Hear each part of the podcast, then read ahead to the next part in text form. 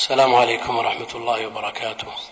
الحمد لله رب العالمين وصلى الله وسلم وبارك على عبده ورسوله نبينا محمد وعلى آله وصحبه أجمعين. أما بعد فاختيار هذه السورة من قبل الإخوة المنظمين لهذا الدرس اختيار موفق في هذه الأيام التي نعيشها والغفلة قد استولت على قلوب كثير من الناس والانشغال قد استحوذ على كثير من القلوب. منه ما هو انشغال حقيقي ومنه ما هو انشغال وهمي. فتجد الجميع مشغول. وإذا طلبت من أحد موعد قال مشغول. سواء كان ذا شغل أو لا. سواء كان ذا شأن أو لا. فكل الناس يعتذر بأنه مشغول. نعم كثير من الناس مشغول بدنياه وأكثر الناس مشغول بغير شاغل. بعض الناس مشغول بما ينفعه في أخراه. وأكثر الناس مشغول بتدبير أمور دنياه مما هو على حساب أخراه. وبعض الناس منشغل بغيره لا بنفسه ولا بدينه ولا بماله. وعلى كل حال الاختيار في هذا الظرف الذي نعيشه موفق. كثير من الناس بدلا من أن يقال له ولا تنس نصيبك من الدنيا كثير من الناس يحتاج إلى أن يقال له ولا تنس نصيبك من الآخرة لأن شغله الشاغل الدنيا. هذه السورة أعني سورة التكاثر سورة مكية والدليل على ذلك وجود كلا لأنه كما قال الناظم ما نزلت كلا بيثرب ولا هي في نصف جزئه الأعلى يعني ليست في النصف الأول من القرآن إنما هي في النصف الأخير وما نزلت بيثرب ما نزلت بالمدينة وإن كان السيوطي وغيره يستروح ويميل إلى أنها مدنية. وعلى كل حال سواء كان هذا أو ذاك فالسورة من السور العظيمة في القرآن الكريم ويحتاج إلى تدبرها كل مسلم وهي علاج لكثير من أمراض القلوب. لكن علينا أن نتدبر ونعتبر ونتعظ.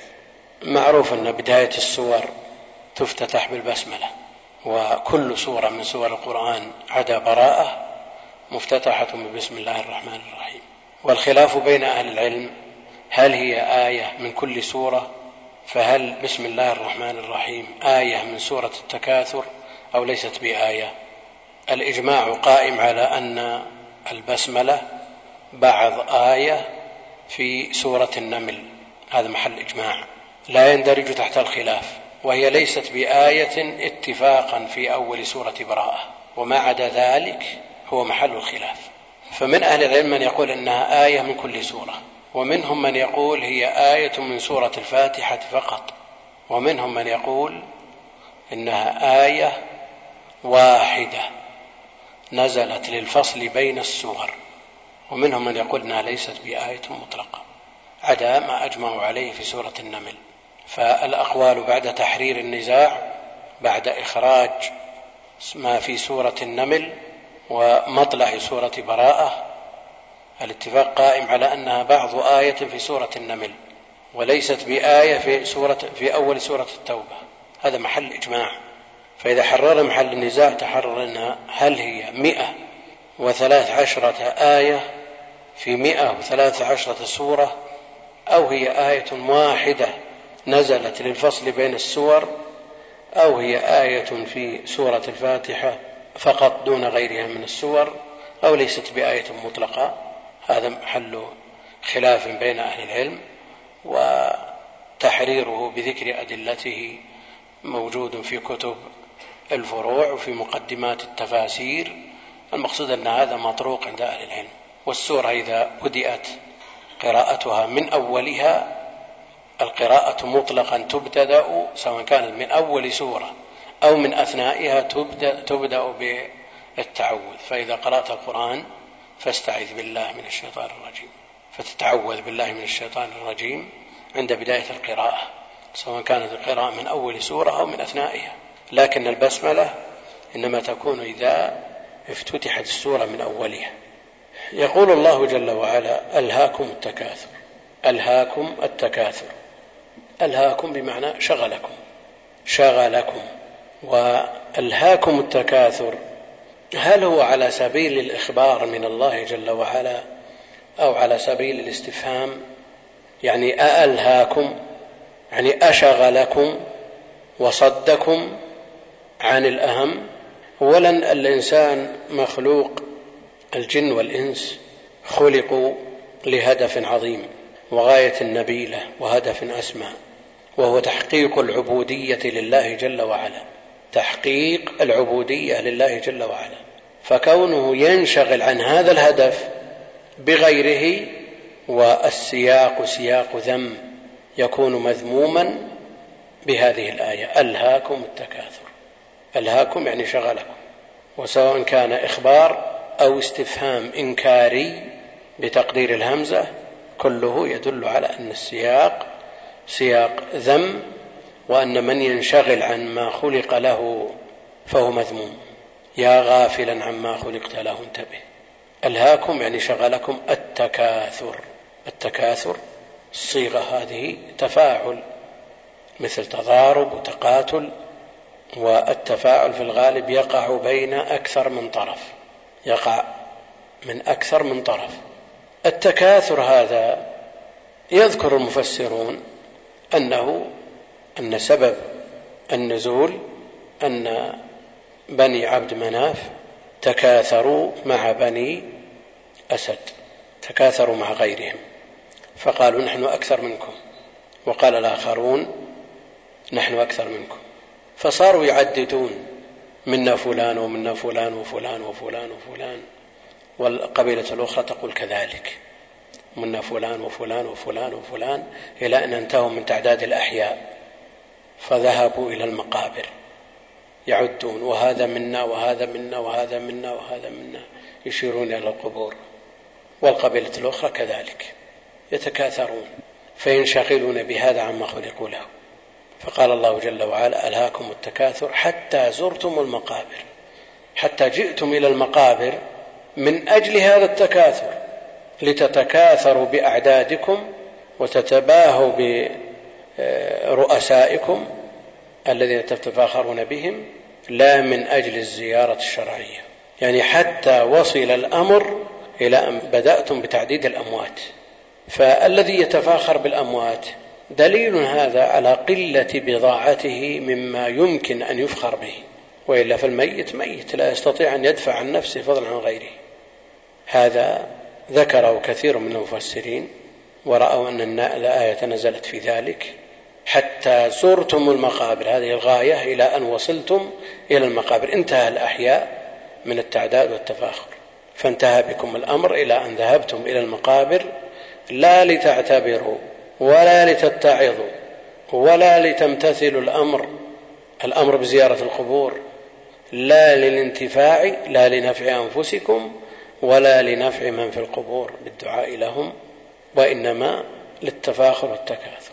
هذا يوجد نظيره في مجالس المسلمين. تجد مثلا واحد من بلد وآخر من بلد. شيء لا ينفع حقيقة يقضي على الوقت بدون فائدة. ولو انشغل بدلا من ذلك بالباقيات الصالحات التي لا تكلفه شيء سبحان الله وبحمده سبحان الله العظيم سبحان الله والحمد لله ولا إله إلا الله والله أكبر غراس الجنة. سبحان الله وبحمده مئة مرة حطت عنه خطاياه وإن كانت مثل زبد البحر لكن تجده في المجالس أنت من بلد كذا وأنا من بلد كذا. بلدنا أكبر منكم بلدنا أكبر منكم بلدنا سكانه كذا بلدنا كذا. وينتهي الوقت على هذا لا شيء. هذا تكاثر. يدخل في الآية.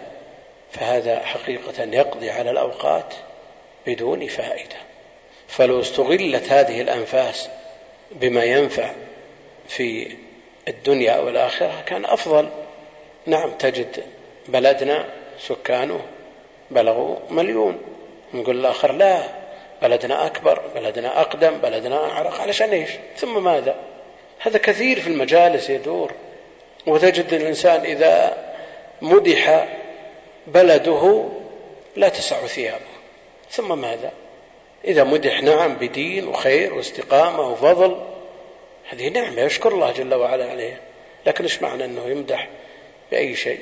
فتجد فضلا عن كونه يمدح هو بنفسه. لو قيل لزيد من الناس أن الأمير الفلاني أو الوزير الفلاني ذكرك البارحة فضلا عن الملك تكلم بك البارح وقال فلان ونعم. يعني لو تكفي هذه الكلمة. يمكن ما ينام تلك الليلة وتجده يتحدث بها في المجالس. ويغفل عن مثل قوله عليه الصلاة والسلام نقلا عن ربه عز وجل من ذكرني في نفسه ذكرته في نفسي ومن ذكرني في ملأ ذكرته في ملأ خير منه. أي ذكر فلان من الناس مهما عظم قدره وذكر الله جل وعلا لعبده لكننا ننشغل بالقشور وننصرف عما خلقنا له. ألهاكم التكاثر. وعلى التفسير الأول التفاعل على بابها. وأهل العلم يدخلون كل ما يشغل عن الهدف الذي خلق له في عموم هذه الآية. حتى ذكر الخطيب البغدادي في مقدمة كتابه اقتضاء العلم العمل أن الانشغال بتحصيل الكتب العلمية الشرعية النافعة إذا زاد عن الحد دخل في هذه الآية.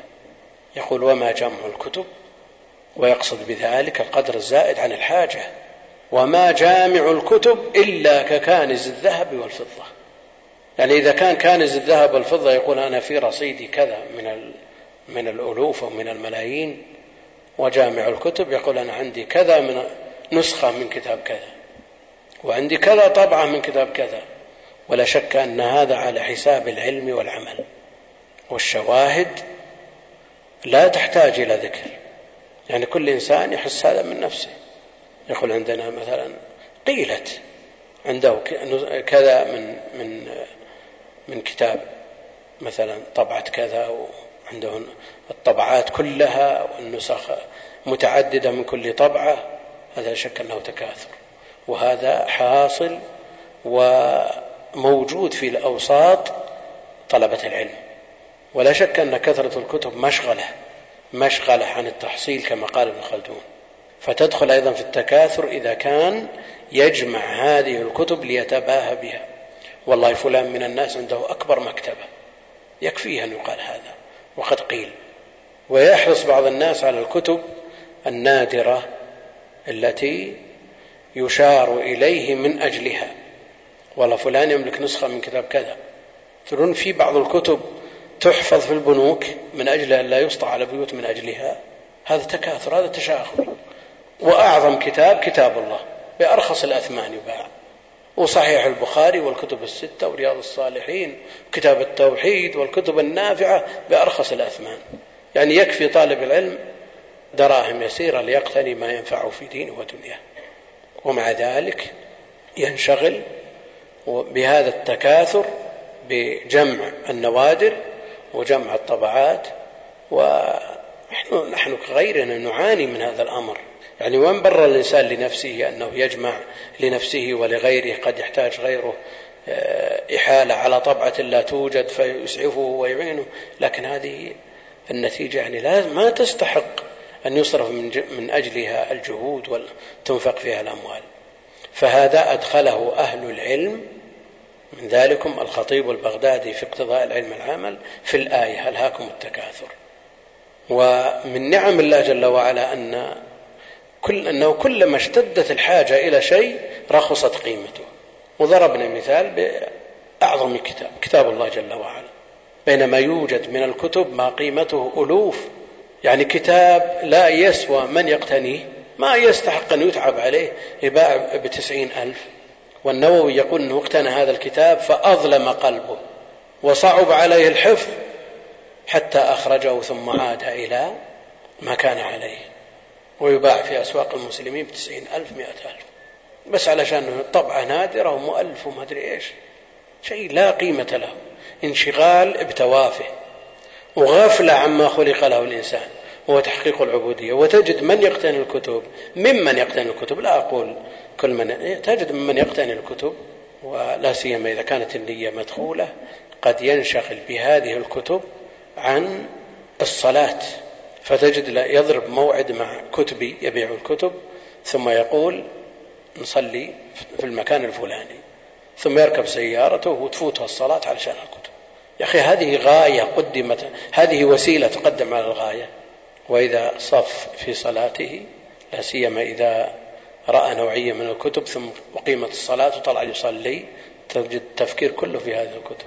هذا إذا كان هذا الكلام فيما يعين على طاعة الله جل وعلا وهو كتب الشرع فكيف بغير ذلك مما ينش مما انشغل به الناس بما يشبه الجنون؟ بل بعضهم بالفعل جن بسبب ذلك. الفترة التي عشناها قبل أشهر يعني انشغال الناس بالأسهم يعني ذكروا خيالات. شيء ما تخطر على قلب عاقل. يعني مجموعة كبيرة يصلون صلاة الظهر ويجهر الإمام ويأمنون ولا أحد ينتبه. هل هذه علامات خير والله ليست علامات خير. وتكون العاقبة الخسران المبين. نسأل الله العافية. ويبقى أن في العمر فسحة يعني لمن رعوها وراجع نفسه. ألهاكم التكاثر. فكل شيء يشغل به المرء عما خلق من أجله وهو الهدف العظيم وهو تحقيق العبودية لله جل وعلا يدخل تحت هذه الآية. هل من التكاثر المذموم مما أصله يقرب إلى الله جل وعلا؟ يعني مثل ما ذكرنا في الوسائل الكتب. وجد هذا لكن الغايات هل منها ما يدخل في هذا المذموم؟ نعم إذا حصل به التكاثر والتفاخر يذم من هذه الحيثية. فإذا قال شخص من الناس أنا أقرأ في اليوم عشرة أجزاء وقال الثاني أنا أقرأ خمسة عشر جزء. يذمون من هذه الحيثية من حيث التكاثر والتفاخر بما يقرؤون. أما القراءة معروف وضعها وحكمها وأجرها العظيم. كل حرف فيه عشر حسنات. يعني الإنسان إذا قرأ عشرة أجزاء يحصل على مليون حسنة في اليوم. فهو مطلوب منه أن يكثر. لكن منهي ومذموم أن يكاثر. ألهاكم التكاثر حتى زرتم المقابر. عرفنا على التأويل الأول أنهم زاروا المقابر لا زيارة شرعية ولا من أجل الاعتبار ولا الادكار ولا الاتعاظ ولا امتثال الأمر النبوي. كنت نهيتكم عن زيارة القبور فزوروها. لا إنما ليعددوا أمواتهم ليضيفوهم إلى الأحياء. على التأويل الثاني أنكم انشغلتم بأمور دنياكم عما خلقتم له وتكاثرتم بهذا حتى زرتم المقابر يعني حتى متم. فتجد الإنسان منشغل في حياته مستغرق منهمك. لا ينتبه إلا حين لا ينفعه انتباهه فيندم ولا تساعة مندم إذا نزل به الموت انتبه. حتى زرتم المقابر يعني حتى متم. والبرزخ لا شك أنه زيارة لأنه ليس بمحل إقامة. فالذي يموت ويدفن في قبره في حكم الزائر لأنه سوف يعود سوف يبعث ثانية. ولذا لما سمع الأعرابي من يقرأ هذه السورة قال بعث القوم ورب الكعبة. لأنه لا بد للزائر أن يعود. بعث القوم رب الكعبة. أعرابي ما يقرأ ولا يكتب فاستدل على البعث من هذه الآية. وكثير من المسلمين يقرأ وكأنه لا يقرأ. ومثل هذا الكلام لا يحرك فيه شعره مع الأسف. تدبر القرآن لا شك أنه يورث من العلم والعمل والتقوى واليقين والطمأنينة ما لا يدركه إلا من عاناه. يعني من منا يقف عند قول الله جل وعلا فإذا نقر في الناقور هل نقف عند هذه الآية؟ زرارة بن أوفى لما سمعها أو قرأها على رواية في صلاة الصبح مات صعق مات لأن لها معاني وراءها ما وراءها ونحن نتجاوزها نبدأ بالسورة فلا ندري إلا ونحن في آخرها لا تحرك بنا شعرة فعلى الإنسان أن يراجع نفسه ويعيد كيفية قراءته للقرآن فتدبر القرآن رمت الهدى. فالعلم تحت تدبر القرآن حتى زرتم المقابر والزيارة بالنسبة للرجال سنة بإجماع أهل العلم. يقول الرسول صلى الله عليه وسلم كنت نهيتكم عن زيارة القبور فزوروها فإنها تذكر الآخرة. وجاء أيضا عنه عليه الصلاة والسلام أكثر من ذكر هذه من اللذات فالإنسان لا شك أنه يصاب بالغفلة يصاب بالغفلة. لا سيما في الظروف التي نعيشها. لا شك أنها سبب في غفلة كثير من الناس عما خلقوا له انشغلوا بالقيل والقال. تجد مع الأسف حتى من ينتسب إلى العلم تجد نصيب القرآن من وقته يسير جدا إن وجد وإلا بعضهم تطلع الشمس وتغيب ما قرأ شيء من القرآن. وهذا لا يليق بمسلم. أن لا يتعاهد كتاب ربه. تطلع الشمس وهو في صحف ووسائل إعلام مختلفة مقروءة ومسموعة ومرئية وتحليلات وماذا قال فلان وماذا حصل في كذا وما والنتيجة لا شيء. وهو لا يقدم ولا يؤخر. بينما القرآن الذي هو أعظم كتاب دستور الأمة مصدرها الأول التي تصدر عنه في جميع تصرفاتها تجد تطلع الشمس طاب ما فتح المصحف. مع الأسف بعض طلاب العلم ليس, ليس للقرآن نصيب من وقته إلا إذا قدر أنه تقدم إلى المسجد قبل الإقامة بدقائق وجد نفسه أنه لا بد عاد يمضي هذا الوقت. فالقرآن لا شك أنه رأس مال. فإذا ضمنه الإنسان فما بعده ربح. قراءة القرآن لا تكلف شيء.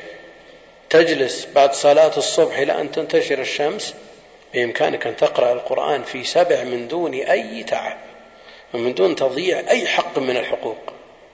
تقرأ القرآن في سبع والرسول عليه الصلاة والسلام يقول لعبد الله بن عمرو اقرأ القرآن في سبع ولا تزد. فإذا جلس المسلم يذكر الله يذكر بعد صلاة الصبح يأتي بالأذكار المشروعة ثم يقرأ القرآن إلى أن تنتشر الشمس بإمكانه أن يقرأ أربعة أجزاء. ثم يختم في كل سبع. وهذا أمر مجرب وجربه صغار الطلاب يعني. وإذا الإنسان فرض من وقته نصيبا محددا لورده اليومي من القرآن لا شك أنه يوفق ويسدد في باقي يومه وبقية أعماله.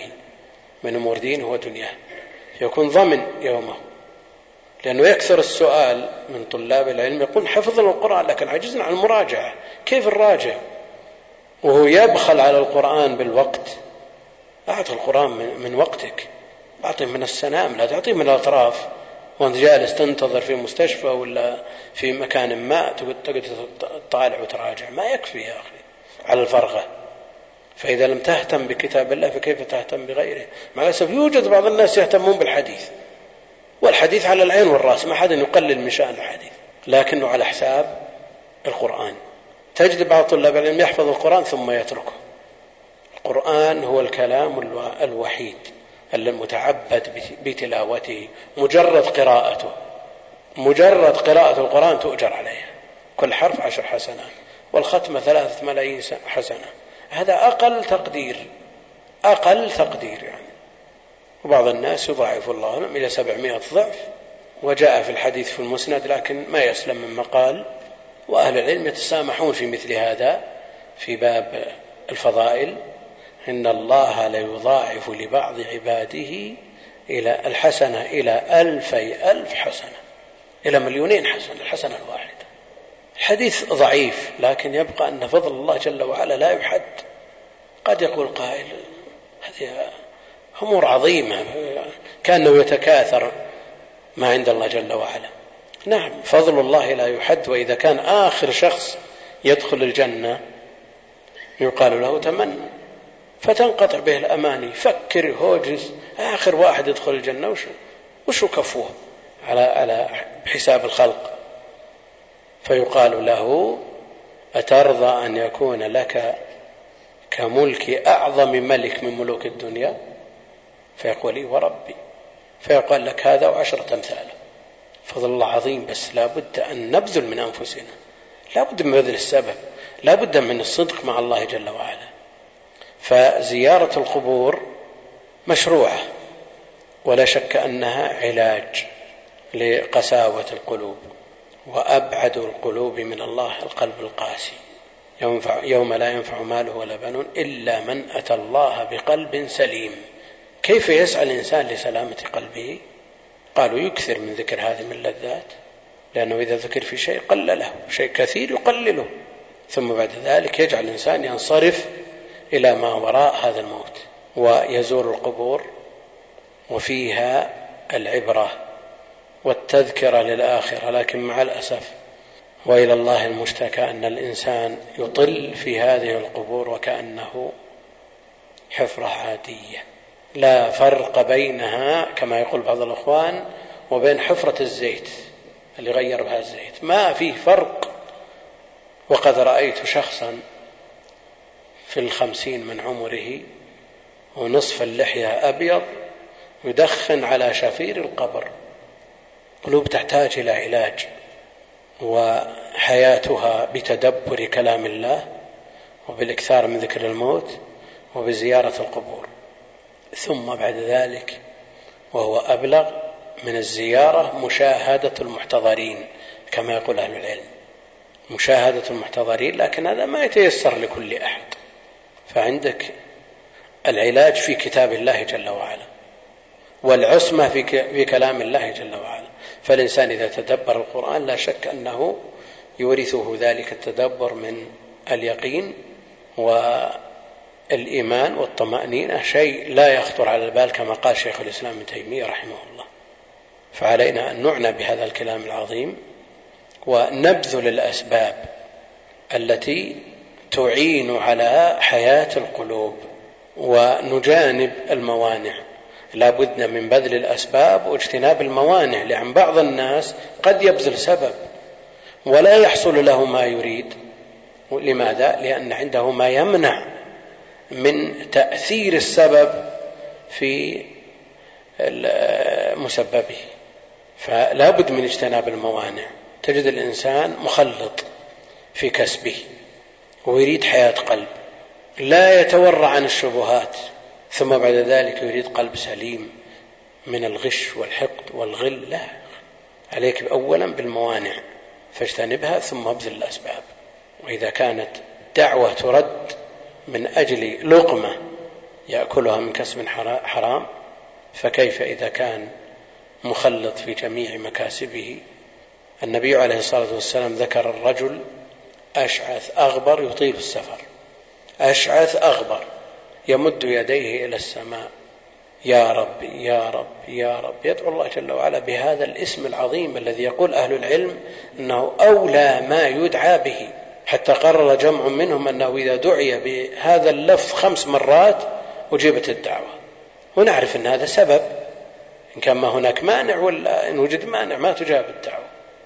وأخذوا هذا الكلام من الأدعية الواردة في آخر سورة آل عمران. إلى أن قال فاستجاب لهم ربهم. أني لا أضيع عمل عامل منكم. المقصود أن هذا الأشعث الأغبر الذي يطيل السفر يمد يديه إلى السماء. يا رب يا رب. فكونه أشعث وأغبر منكسر القلب مسافر والمسافر له دعوة مستجابة ومع ذلك مطعمه حرام ومشربه حرام وغذي بالحرام فأنى يستجاب أنى يستجاب له وهذه الموانع موجودة. كيف يستجاب؟ استبعاد. وتجد بعض الناس يقول أقدم أقدم لا تفوتك الفرص مع الأسف منهم من ينتسب إلى طلب العلم. أقدم مسألة شبهة. مسألة آه، آه، مختلط. طهر يا أخي. باب التطهير موجود. نقول يا أخي ما ينفعك هذا التطهير. لماذا؟ لأن التطهير من تمام التوبة. والتوبة لها شروط. فهل تحقق شرط واحد من هذه الشروط؟ وهو يقول لك أقدم ساهم لا تفوتك. وإن كانت مختلطة لكن طهر. يا أخي ما تبرأ ذمتك. ليش؟ لأنك ما تبت أصلا. شروط التوبة الإقلاع فورا. ويقول لك استمر وطهر. لا تقلع فورا. ليش تقلع؟ والندم. كيف تندم وأنت مستمر؟ والعزم على أن لا يعود. شروط التوبة الثلاثة كلها ما هي موجودة. ثم يقول لك طهر. التطهير من تمام التوبة. يعني أنت تتعامل بمعاملة محرمة ثم تبت. تبت من هذه المعاملة. الله جل وعلا يتوب عليك. التوبة تهدم ما كان قبله. إذا كانت خالصة لله جل وعلا متوفرة فيها الشروط التوبة تهدم ما كان قبله. لكن بشروطها. فإذا توافرت شروطها نعم. والتائب من الذنب كمن لا ذنب له. بل فضل الله جل وعلا أعظم. لأن الله جل وعلا يبدل السيئات حسنات. والذين لا يدعون مع الله إلها آخر. ولا يقتلون النفس التي حرم الله إلا بالحق ولا يزنون. ومن يفعل ذلك يلقى أثاما يضاعف له العذاب إلى أن قال إلا من تاب. وآمن وعمل عملا صالحا فأولئك يبدل الله سيئاتهم حسنات. فإذا تاب الإنسان بدل الله سيئات حسنات. أما يقول لك لا تتب معناه يقول لا تتب إذا كان يقول لك استمر ومن شرط التوبة أن تقلع فورا ومع الاستمرار كيف تندم وأنت مستمر؟ وكيف تعزم على ألا تعود وأنت مستمر؟ فشروط التوبة كلها متحققة فالتطهير غير وارد مع تخلف جميع شروط التوبة لأن التطهير من تمام التوبة. فإذا تبت طهر. إذا جاءك شيء مال فيه شبهة من غير قصد ورد عليك وأنت ما تدري تخلص منه. أما أن يرد عليك ب... وأنت مقدم عليه أبدا يا أخي. بعضهم يقول هذه أمور يعفى عنها. أمور يسيرة يعفى عنها. مثل يسير النجاسة يعفى عنها. يعني في مذهب أبي حنيفة أن الشيء اليسير من النجاسة يعفى عنه. ولا معروف عند الحنابلة والشافعية أنه لا يعفى عما لا يدركه الطرف من النجاسة. ويمثلون بأمثال رؤوس الإبر هذا لا يعفى عنه. عند الحنابلة والشافعية. أبو حنيفة يقول يعفى عن اليسير لكن إيش معنى اليسير عند أبي حنيفة؟ هل يستطيع أبو حنيفة وغير أبو حنيفة أن يأتي لشخص ويقول بل على ثوبي شيء يسير لأنه معفو عنه؟ يعني إذا ورد عليك شيء من غير قصد هذا يسير يمكن يعفى عنه. لكن تقصد هذا هذه النجاسة ويقول يعفى عنه أبدا ما يقول بهذا عاقل. فضلا عن الإمام الأعظم أبو حنيفة النعمان رحمة الله عليه. فهم يتشبثون بأمور يوقعون بها ويلبسون بها على العامة لكنها ما تنفعهم. فعلى الإنسان أن يطيب المطعم. أطب مطعمك تكن مستجاب الدعوة. أطب مطعمك تكون أي إنسان يعني يمد يديه هل في أحد يمكن أن يستغني عن الدعاء؟ هل في أحد يمكن أن يستغني عن الدعاء؟ وارتباطه بالله جل وعلا آه، لا بد أن يكون وثيقا ما دام مسلما. مؤمنا بالله جل وعلا فلا شيء إلا عن طريقه عز وجل. فأنت إذا طلبت من المخلوق أعطاك أو حرمك فالمعطي هو الله جل وعلا. فأنت تسأل الله جل وعلا وتلهج بدعائه من أجل أن يحقق لك ما تريد من أمور دينك ودنياك. فإذا كنت عازم على الدعاء وتريد أن يستجاب دعاك يا أخي ابذل الأسباب وعليك بنفي الموانع. حتى زرتم المقابر. كلا. قل العلم كلا حرف ردع وزجر. وذكرنا في بداية الدرس أنها لا توجد في السور المدنية في السور آه، المدنية. وإنما هي في السور المكية وبهذا استدل على أن هذه السورة مكية. كلا. والسيوطي ينتصر لكونها مدنية. لأنه جاء في آخرها ثم لسألن يومئذ عن النعيم. قصة النبي عليه الصلاة والسلام مع أبي بكر وعمر وهي في المدينة قطعا لأن الذي أضافهم رجل من الأنصار. فاستدلوا بها على أن السورة مدنية. وعلى كل حال سواء كانت مكية أو مدنية هي ليس فيها من الناسخ والمنسوخ شيء ليس من الناسخ آياتها محكمة. وعلى هذا سواء كانت مكية أو مدنية لا فرق. لأن من فوائد المعرفة المكي والمدني معرفة المتقدم من المتأخر الناسخ والمنسوخ ولا ناسخ ولا منسوخ. إذا سواء كانت مكية أو مدنية لا فرق. كلا سوف تعلمون ثم كلا سوف تعلمون. تأكيد. وهذا لا شك أنه أسلوب تهديد. ألاكم التكاثر حتى زرتم المقابر كلا سوف تعلمون. تهديد.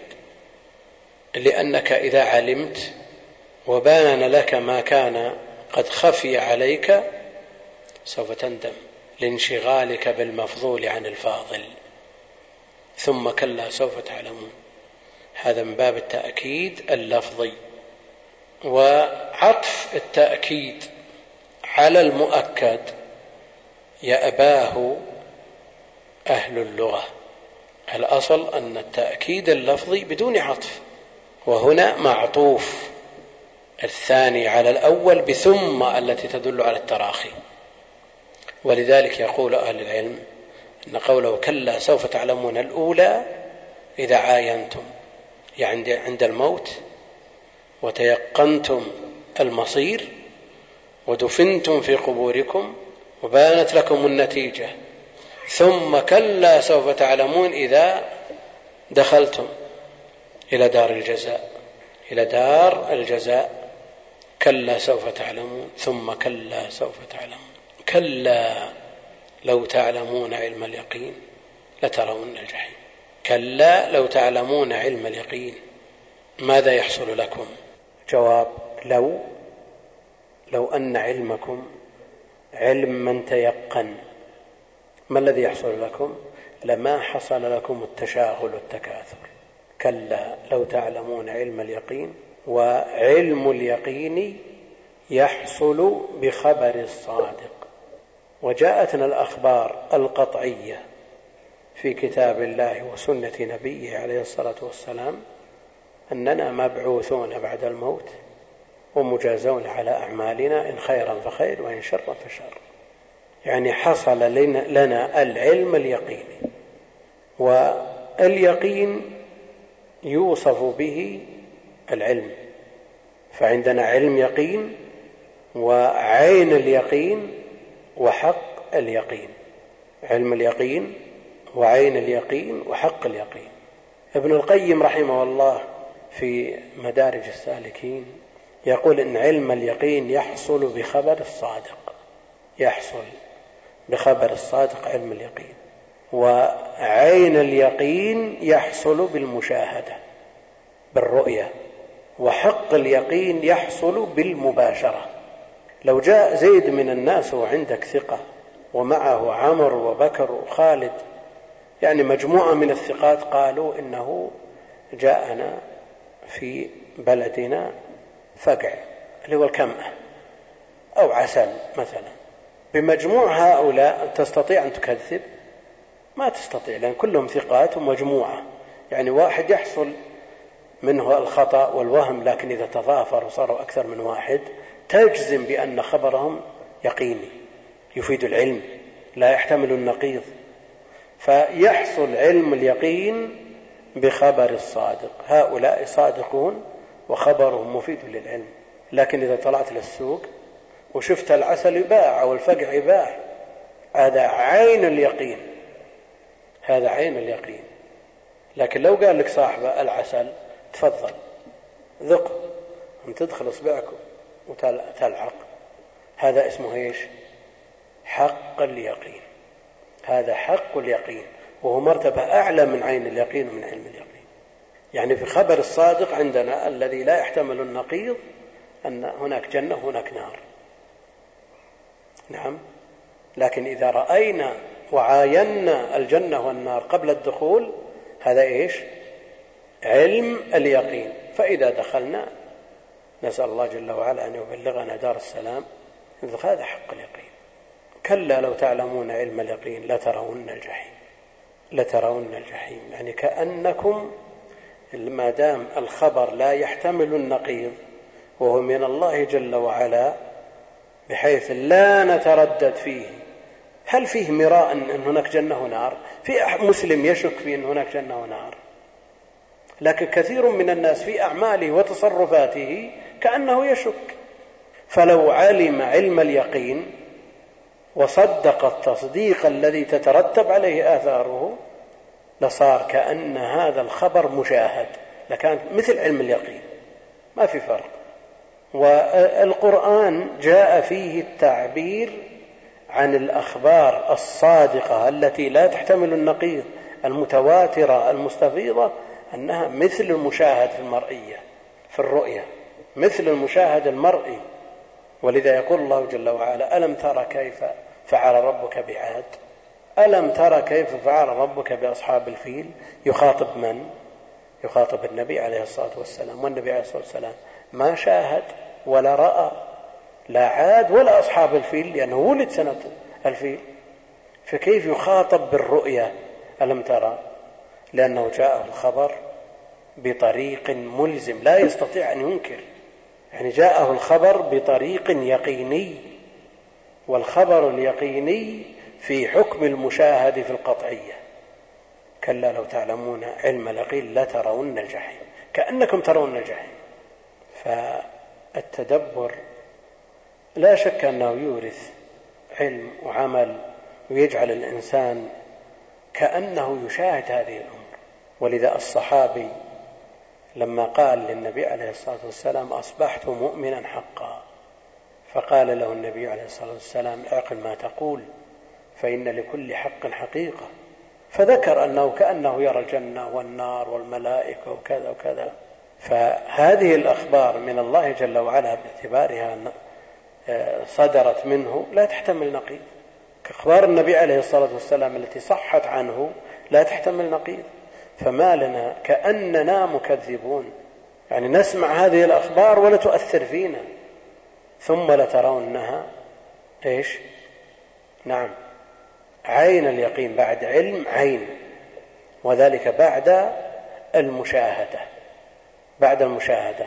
مجرد خبر هذا علم اليقين مشاهدة عين اليقين.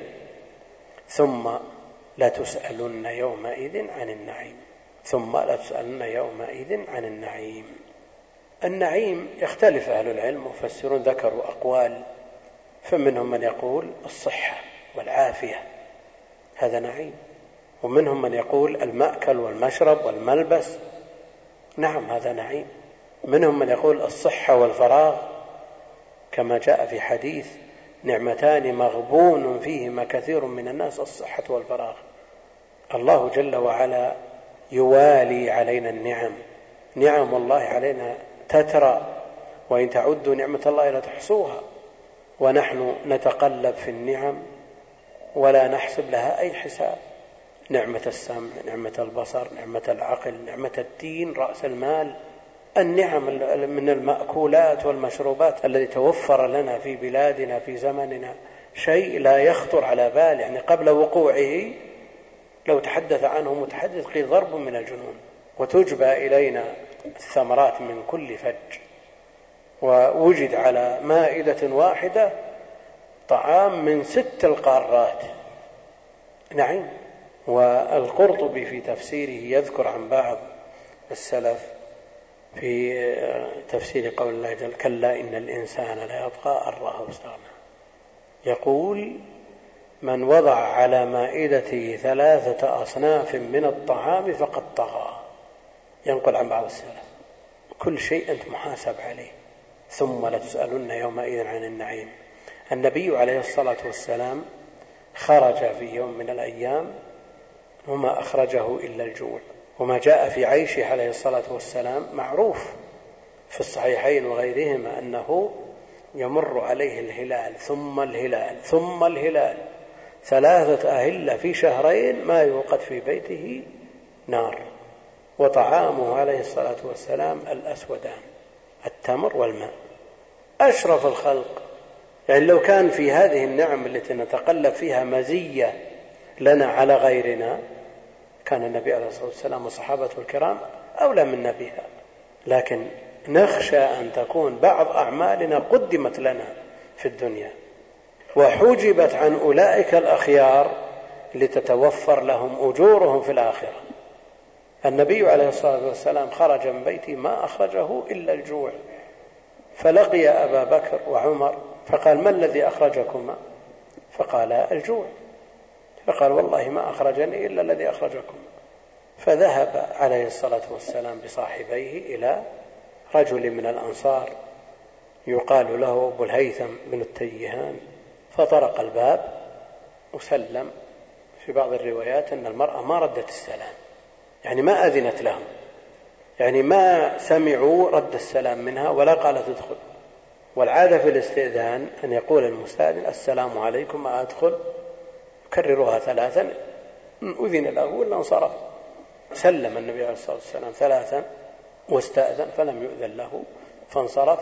فقالت المرأة حلموا فقال النبي عليه الصلاة والسلام ما ردت قالت أردت أن أستنكثر. أردت أن أستكثر من سلامك لأن السلام دعاء من النبي عليه الصلاة والسلام بالسلامة. وهذا جاء أيضا عن أبي موسى. ما رد السلام النبي عليه الصلاة والسلام ثلاثا فانصرف النبي عليه الصلاة والسلام ليستكثر من سلامه. فأذنت لهم بالدخول.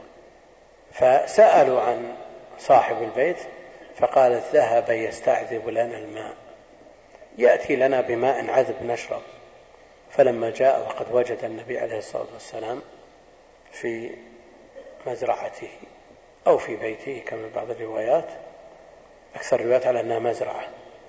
فرح واستبشر ورحب وقال إنه لا أحد أكرم منه ضيوفا فعمد إلى نخلة فجذ منها عذقا ووضعه بين أيديهم فأكلوا من البسر والتمر ثم جاء لهم بالماء البارد وأخذ المدية وأخذ المدية السكين ليذبح لهم ما يكرمهم به ويضيفهم به وإكرام الضيف واجب. من كان يؤمن بالله واليوم الآخر فليكرم ضيفه فكيف إذا كان الأضياف خير الخليقة فقال له النبي عليه الصلاة والسلام إياك والحلوب احذر أن تذبح الحلوب.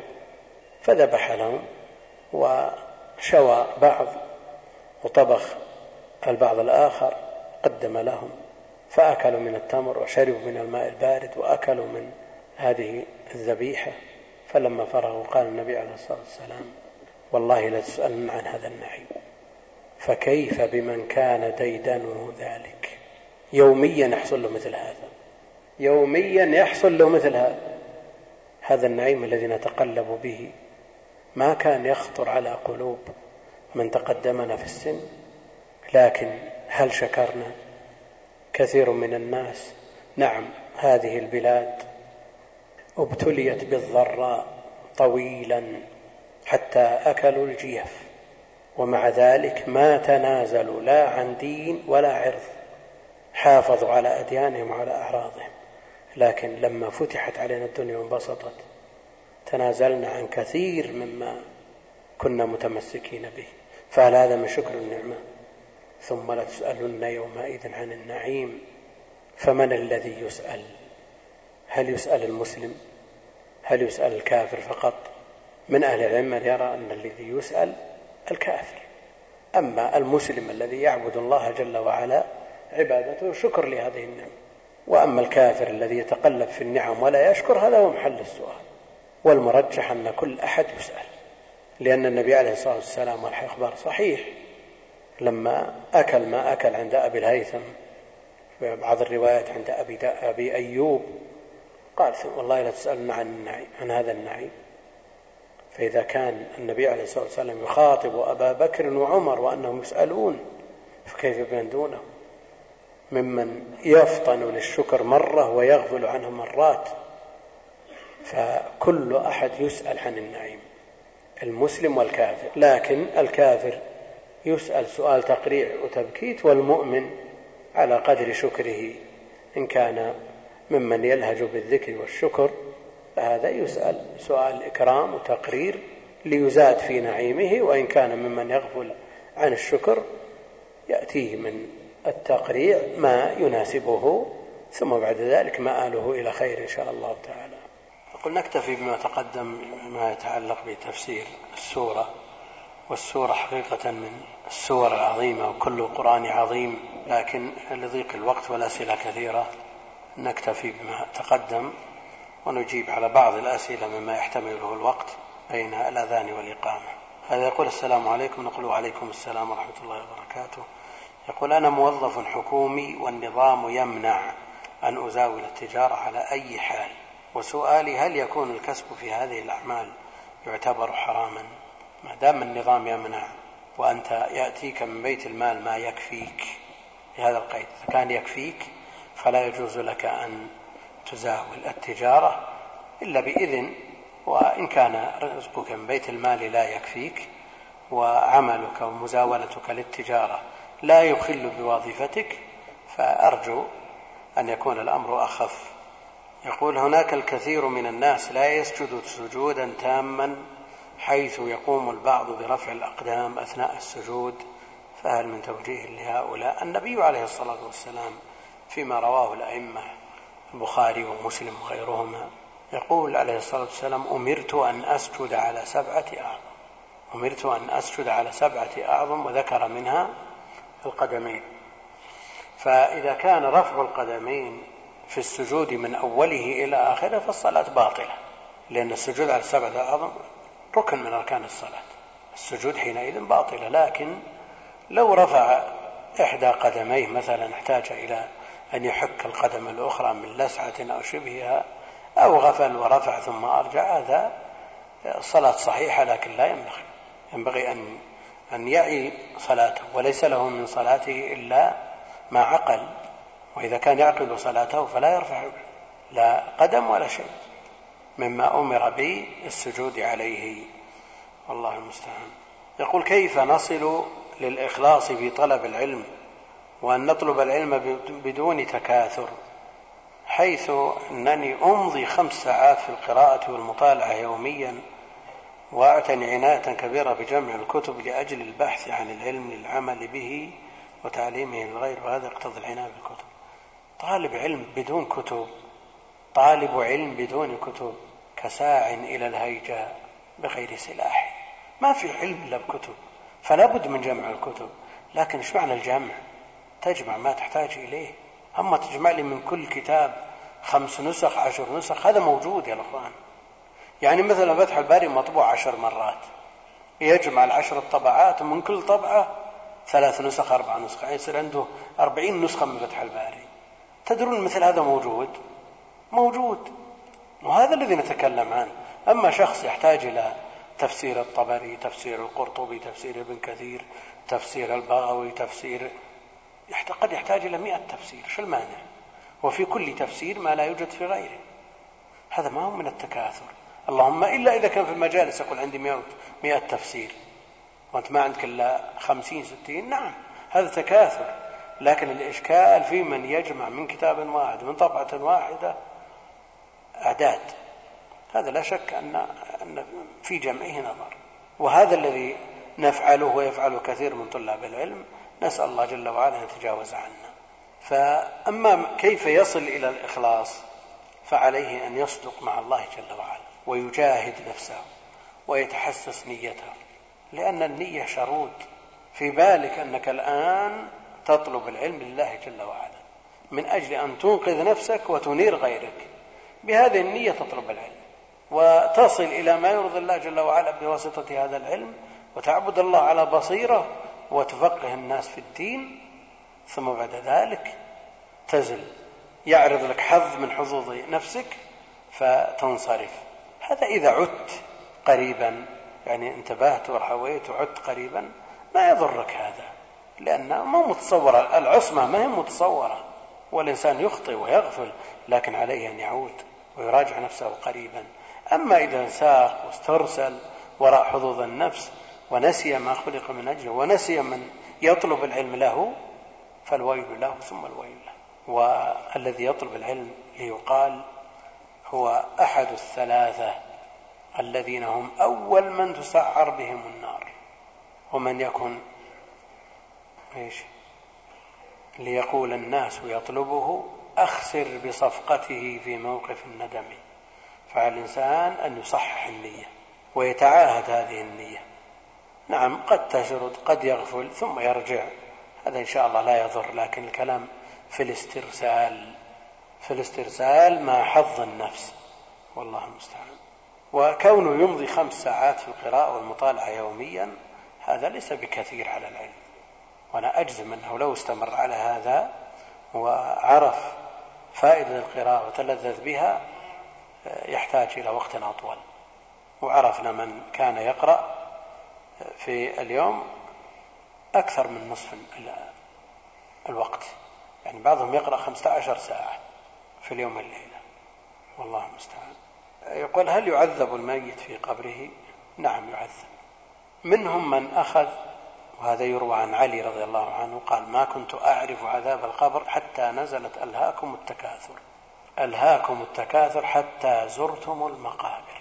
فلولا أنه يعذب في قبره ما هدد بها ولا جعلت غاية ولا جعلت غاية لهذا الانشغال وهذا الالتهام والنبي عليه الصلاة والسلام أمرنا باستعاذة من عذاب القبر في نهاية كل صلاة.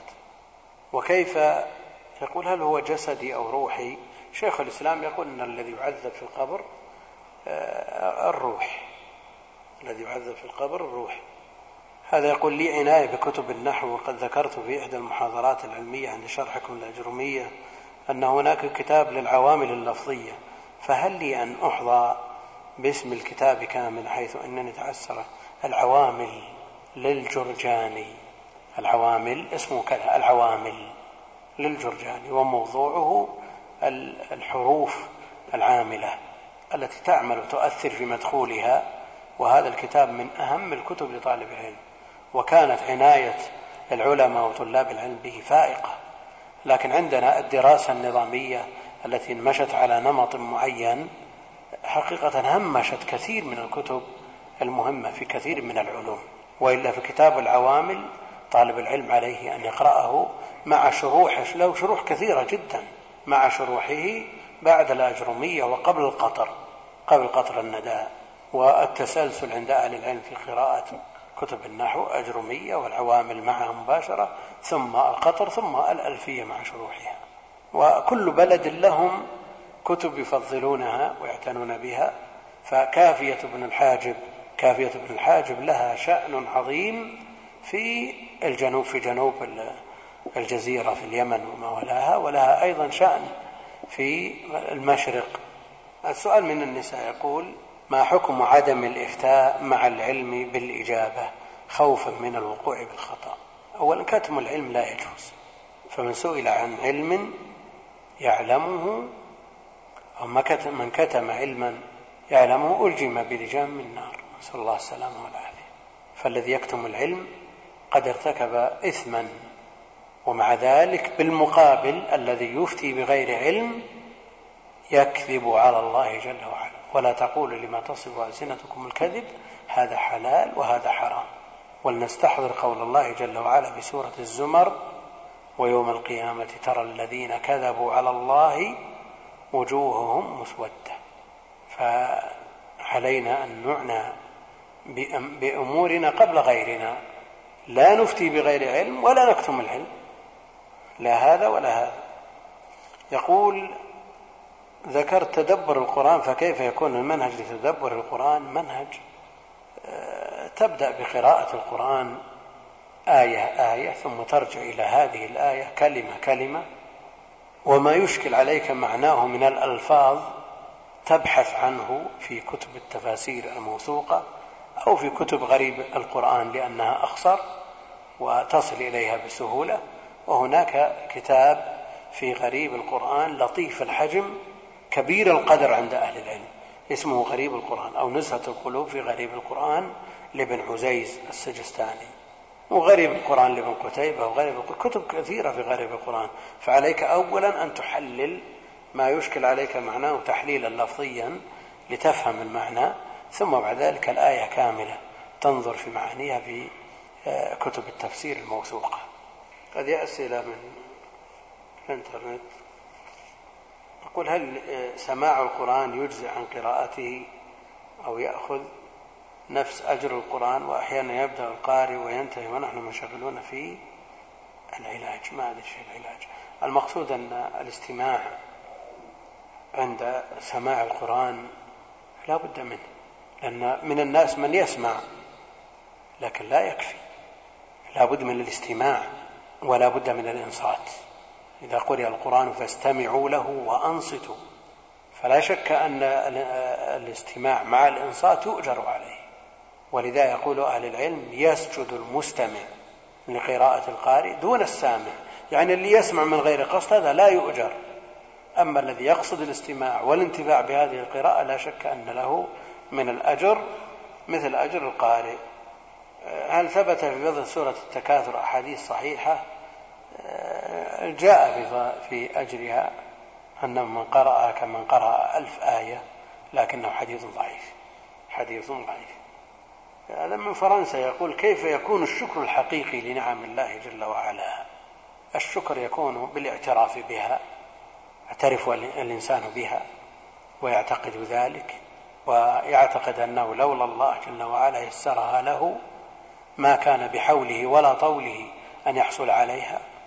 يعترف بها باطنا ثم يتحدث بها ظاهرا في المجالس يبين أن الله جل وعلا أنعم علينا بهذه النعم ويعدد هذه النعم ولا يقصد من ذلك التزيد وأن الله حباه بما لم يعطه غيره إنما يتكلم فيها على سبيل الإجمال ويفصل بما يشترك فيه مع الناس وما عند لدى عموم الناس من هذه النعم ثم بعد ذلك يستعمل هذه الجوارح بالشكر العملي بأن لا يستعمل جارحة من جوارحه التي أنعم الله بها عليه فيما لا يرضي الله جل وعلا. فلا ينظر ببصره إلى ما حرمه الله عليه ولا يستمع بأذنه إلى ما حرم الله عليه ولا يجول بخواطره وهواجسه في مزابل المعاصي والمنكرات. لأن بعض الناس هو على فراشه يتجول. وخطراته كلها فيما حرم الله عليه. ومع الأسف أنه يوجد من الناس وهذا يكثر السؤال عنه أنه وهو في صلاته تخطر له هذه الخطرات. فعلى الإنسان أن يحسم هذه المادة ويجعل خطرات كلها فيما ينفع. نعم قد يشق عليه الأمر في بدايته لكن إذا أنه عالج هذا الموضوع بصدق وإخلاص أعين عليه هذا من مصر يقول أريد أن أتزوج فما هي الصفات الأساسية التي ينبغي أن تكون في المرأة؟ النبي عليه الصلاة والسلام قال تنكح المرأة لأربع لمالها ولحسبها ولجمالها ولدينها. فاظفر بذات الدين تربت يداك. الدين رأس المال لا تقدم عليه شيء وإن جاء معه من صفات أخرى فلا شك أن هذا مطلوب. لكن رأس المال الدين ليكن همك الدين. يقول تمر المرأة في بلادنا بهجمة شرسة من أهل الزيغ والفساد ودعاة إخراج المرأة من بيتها بوظائف بعيدة كل البعد عن طبيعتها وتعريضها للفتن. هل من كلمة عن هذا الموضوع؟ لأنه أصبح بحجة من يؤيد هذا أنه من التكاثر المال وخدمة المجتمع. تكاثر في المال وخدمة كيف؟ أصبح من يؤيد هذا بحجة أنه من التكاثر في المال. كيف يؤيد بالتكاثر الذي ذمه الله جل وعلا؟ لا لا السياق فيه ركاكة. نعم خدمة المجتمع وكون المرأة العاملة العاطلة على ما يقولون إهدار لطاقات يمكن أن يستفاد منها لكن مع الأسف أن هناك خلل في التصور. هم هدف ما هدفهم إخراج المرأة لنفع الناس؟ لنفع نفسها ونفع غيرها أبدا. هدفهم إفساد المرأة. أما كيف يسمون المرأة وهي في بيتها؟ تخدم زوجها وتربي أولادها يسمونها عاطلة. يريد أن تخرج لتخدم أولاد الناس وتأتي بمن يخدمها في بيتها ويربي أولادها. إذا جلست في بيتها لتربي أولادها قالوا عاطلة. إذا خرجت لتربي أولاد الناس قالوا عاملة. وحينئذ تحتاج إلى من يأتي ليربي أولادها عنها ويخدم زوجها ويخدمها مع زوجها. لا شك أن هذا خلل في التصور ولا شك أن النوايا مكشوفة في مثل هذا. فحاجة المرأة إلى خدمة زوجها حاجة زوجها إليها حاجة البيت إليها حاجة تربية الأولاد هذه أعظم خدمة. أما أن تهدر هذه الأمور التي هي الموافقة للفطرة الموافقة للأمر الإلهي وقرن في بيوتكن ونحن نقول لا تقر في بيوتي يعني عاطلة. والله ليس الهدف من هذا أن تخدم وإنما الهدف من هذا أن تكون فريسة لسباع البشر. فليحذر كل إنسان يغار على محارمه مثله. يقول ذكرت أن شيخ الإسلام قال بعذاب الأرواح فقط وفي فتوى له في المجلد الرابع أنه لم يجزم بذلك بل قال تارة العذاب يكون الروح وتارة الجسد وتارة لهما معا فما قولكم في ذلك؟ شيخ الإسلام جزم في مواضع أن العذاب للروح ثم قال وقد يقع العذاب على البدن. يقول المسلم أو المؤمن يخاف من الموت. هل هذا يدل على قلة الإيمان أم لا؟ ما في أحد من لا يكره الموت. كل الناس يكرهون الموت ويودون أن لو اندفع وما من ميت إلا ندم منهم من يكره الموت. لأنه ليس عنده من العمل المشرف ما يقدم به على الله جل وعلا. ومنهم من يكره الموت كي يزداد من الأعمال الصالحة التي ترفع درجاته في الجنة. فعلى الإنسان أن يحرص على ما يفيده في هذا الباب وهو أن يقدم لآخرته من الزاد. والزاد هنا هو التقوى. يقول أرجو التحدث في شأن الجوالات التي فيها لفظ الجلالة وفي اللام الثانية صليب. والفائدة من ذلك إخبار الناس لأن البعض منهم لا يعلم الجوالات الفارس الشيطان الأباتشي وغيرها. يقول هذا أن في الجوال هذا ما مكتوب لفظ الجلالة الله وفي اللام المتوسطة صليب. وينص على الفارس والشيطان نسأل الله العافية والأباتشي. يقول ما أسباب رقة القلب وما نصيحتك للقلب القاسي؟ ذكرنا أن مما يعالج به القلب القاسي تدبر القرآن والذكر والإكثار من ذكر هذه اللذات وزيارة القبور وأيضا زيارة المرضى. الإنسان إذا مر مستشفيات وعاد المرضى ونظر في أحوالهم ونظر التباين الكبير بين هؤلاء المرضى. يعني وقفنا في العناية المركزة. شخص لا يعي أشخاص لا يعون ما يقولون لكن أحوالهم متباينة منهم من يسمع القرآن من لسانه واضح وهو لا يعي ولا يرد جواب ولا ولا ينطق بكلمة غير القرآن. ومنهم من إذا جاء وقت الأذان سمع الأذان بلسانه. ومنهم من إذا جاء وقت الصلاة كأنه يتهيأ ليقوم يصلي. ومنهم من سمع وهو تحت الأجهزة يسب ويشتم لأن هذا ديدن في وقت الصحة. والذي يقرأ القرآن ديدن في وقت الصحة. والذي يذكر الله جل وعلا ديدن في وقت الصحة. فعلى الإنسان أن يتعرف على الله في الرخاء ليعرف في الشدة. بعض الناس يسمع مثل قوله عليه الصلاة والسلام من حج فلم يرفث ولم يفسق رجع من ذنوبه كيوم ولدته أمه. يقول المسألة كلها أربعة أيام. هذه مقدور عليها أربعة أيام ما يتكلم بكلمة. لكن إذا ذهب إلى هناك يستطيع. وديدنه في طول العام القيل والقال والله ما يستطيع. لأنه ما تعرف على الله بالرخاء ليعرف الشدة. فإن جاء أحد يتكلم معه له ذهب ليبحث. ورأينا ورأى غيرنا من يجاور في العشر الأواخر من رمضان في المسجد الحرام في أشرف البقاع ويجلس يلزم المسجد وقد يعتكف في العشر الأواخر ثم بعد ذلك يذهب الوقت في القيل والقال. تجد بعد صلاة العصر مثلا يفتح المصحف ليقرأ. هو ما جاء ترك أعماله في بلده وترك أولاده جاء يجاور في هذا المكان إلا من أجل كسب الحسنات. فيفتح المصحف ثم يقرأ. ما تعود ما تعرف الله في الرخاء ثم يقرأ له صفحة صفحتين وجه وجهين ورقة ورقتين ثم يلتفت يمينا وشمالا عله أن يرى أحد من المارة يعرفه فإن لم يجد رجع إلى القراءة مرة ثانية وهكذا ثم بعد ذلك يترك المصحف ثم يذهب ليبحث عما يتكلم معه. فعلى الإنسان أن يتعرف الله في الرخاء ليعرف في الشدة. أربعة أيام الحج لا يستطيع أن يملك لسانه لأنه في طول في طول الأيام الماضية في القيل والقال. جلسات واستراحات ونزهات وفلان وعلان ويلا. ما يوفق أبدا لحفظ لسانه في هذه الأيام الأربعة. والله المستعان. يقول ما معنى قول الرسول عليه الصلاة والسلام اقرأ القرآن في سبع ولا تزد؟ هذا الحديث الصحيح من حديث عبد الله بن عمرو بن العاص أن النبي عليه الصلاة والسلام قال له اقرأ القرآن في سبع ولا تزد. لأنه بلغه أن عبد الله بن عامر أراد أن يشدد على نفسه فأراد أن يقرأ القرآن في ليلة في كل ليلة يعني. يقوم يصلي ولا ينام ويصوم ولا يفطر ويقرأ القرآن في كل ليلة.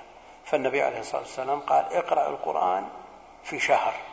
يعني كل يوم جزء. قال إنه يطيق أكثر من ذلك. قال اقرأ القرآن في عشرين. قال يطيق أكثر من ذلك. اقرأ القرآن مرتين في الشهر. قال يطيق أكثر من ذلك. قال اقرأ القرآن ثلاث في الشهر في كل عشر. قال نطيق أكثر من ذلك.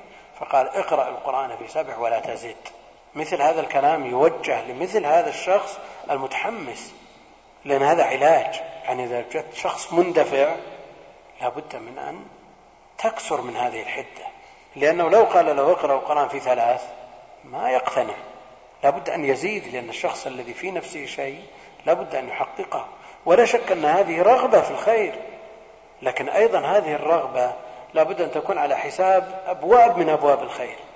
فالنبي عليه الصلاة والسلام هذا المندفع يرده قليلا. لكن لو جاءنا شخص طالب علم ما يقرأ القرآن ولا بالشهر مرة قلنا ابن عثمان يقرأ القرآن في ركعة. وين أنت؟ ما تقتدي بالأخيار.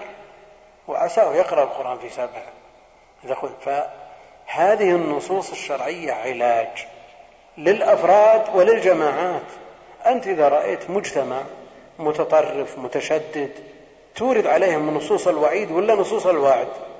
حتى إذا وردت عليهم نصوص الوعيد زادوا في تشددهم فأنت تعالجهم بنصوص الوعد.